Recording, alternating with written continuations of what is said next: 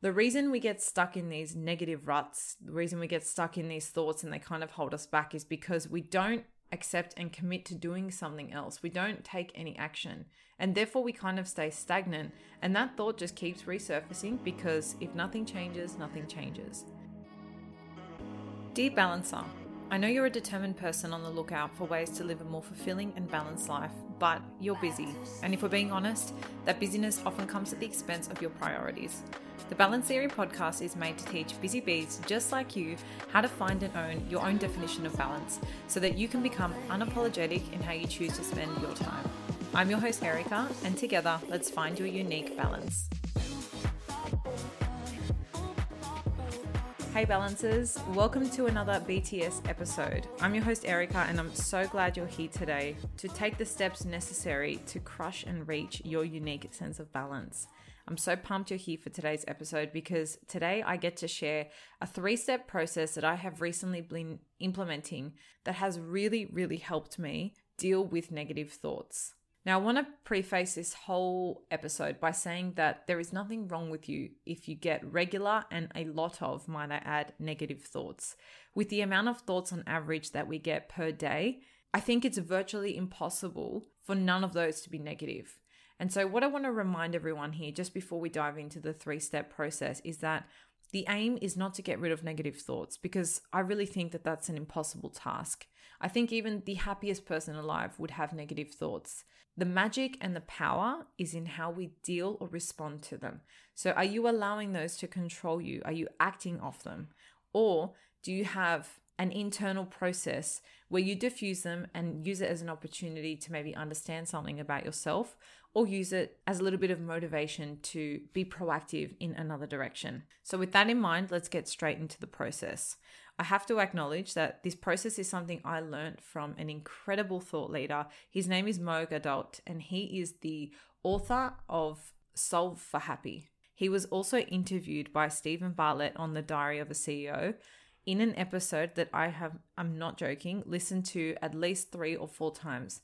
Now, this episode is like two hours long, but every single time I listen to it, I get a completely new revelation. I take something new and fresh away from it. I actually think it's going to form part of like a yearly ritual for me. So I'm going to pop a link to that in the show notes. And I would really, really recommend reading the book. But I wanted to share this three step process because I just feel it's so brilliant and it's something I myself have been using of late that works. It works for me personally. And I think it's a really brilliant flow to help us deal with these negative thoughts that just seem to always be bothering us. Of course, this is going to be an extremely high overview. And if you want a deep dive, I would really recommend reading the book. But here we go. This is me sharing a three step process that has really worked for me. And I hope for anybody listening that is struggling with negative thoughts, you really get a lot out of hearing this today. So, the first step in the three step process is to ask yourself if it's true. Often we get these negative thoughts that seem so random. We don't even know why that thought is in our head.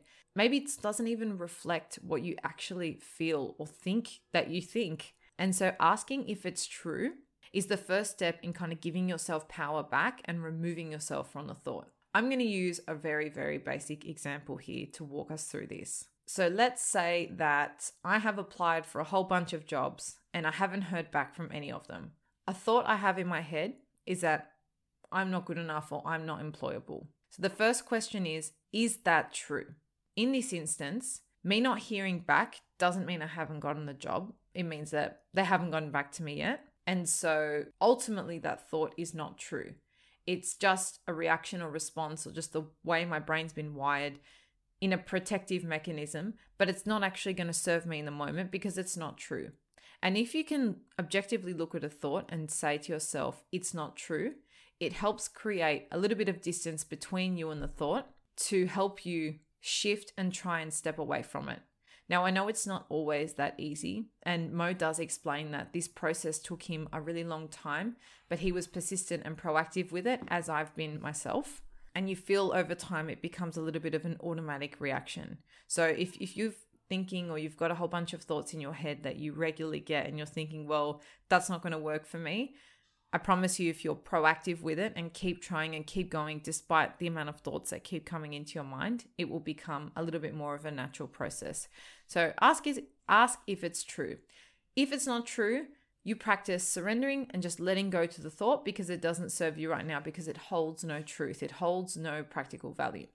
If it is true, so let's say I got a rejection. Somebody came back to me and said, Look, you're not experienced enough, or you're not the right person, we're looking for the job. Then, sure, maybe in some dimension that that is true.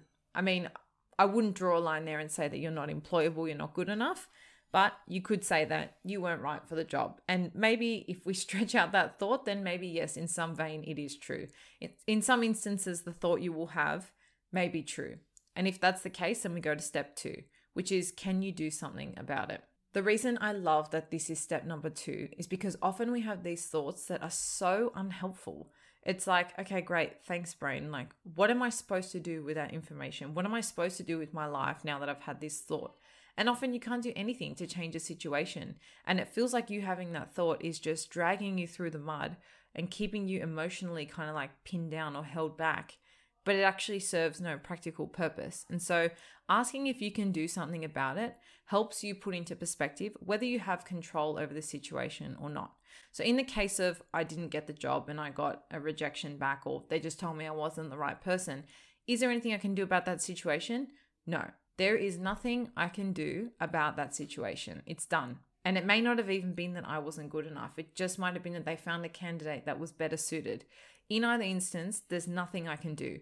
Obviously, at this point, if there is something you can do to change a situation, then you go and do it. It's that simple. You take control over the situation and you say, "Thank you, thought. You've you've helped me now realize I can do something about this situation," and you take it down that path. But if there's nothing you can do, then we go to step three, which he calls committed acceptance. Can you accept that the situation is what it is and commit to doing something because of it? The flow in my head is like you've had a thought that might be true or hold some truth. There's nothing you can do about it, that being the situation that it is reflective of. And then the third step asks if you can use all of that as kind of motivation or a slingshot or a pivot to accept that it is what it is and commit to doing something better with your life. So, can you use that thought of you're not employable, you're not good enough? Can you use that string or that flow to then go, you know what? I'm going to apply for more jobs. Use it as ammunition or motivation to do something a bit different. Because if the thought's true and you can't do anything about it, then you can practice accepting the situation. It's almost like a bit of surrender and commit to an action step that's going to take you out of your head and into action and doing. The reason we get stuck in these negative ruts, the reason we get stuck in these thoughts and they kind of hold us back is because we don't accept and commit to doing something else. We don't take any action. And therefore, we kind of stay stagnant. And that thought just keeps resurfacing because if nothing changes, nothing changes.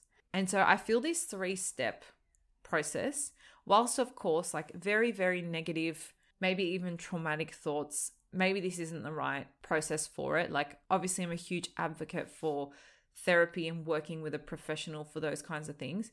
But for day to day negative thoughts that just frustrate or annoy you, I've found this process incredibly powerful. And when we can kind of flow through this three step process and, and reach a point where we're from a negative thought to a position where we're going to take action and do something that also is helping us accept the situation, that brings you back to balance. That brings you back to groundedness because it brings you back to yourself. It takes you away from the negative thought and realigns you through grounding. So, I hope for anybody listening who's been struggling with anything similar, you found this process useful.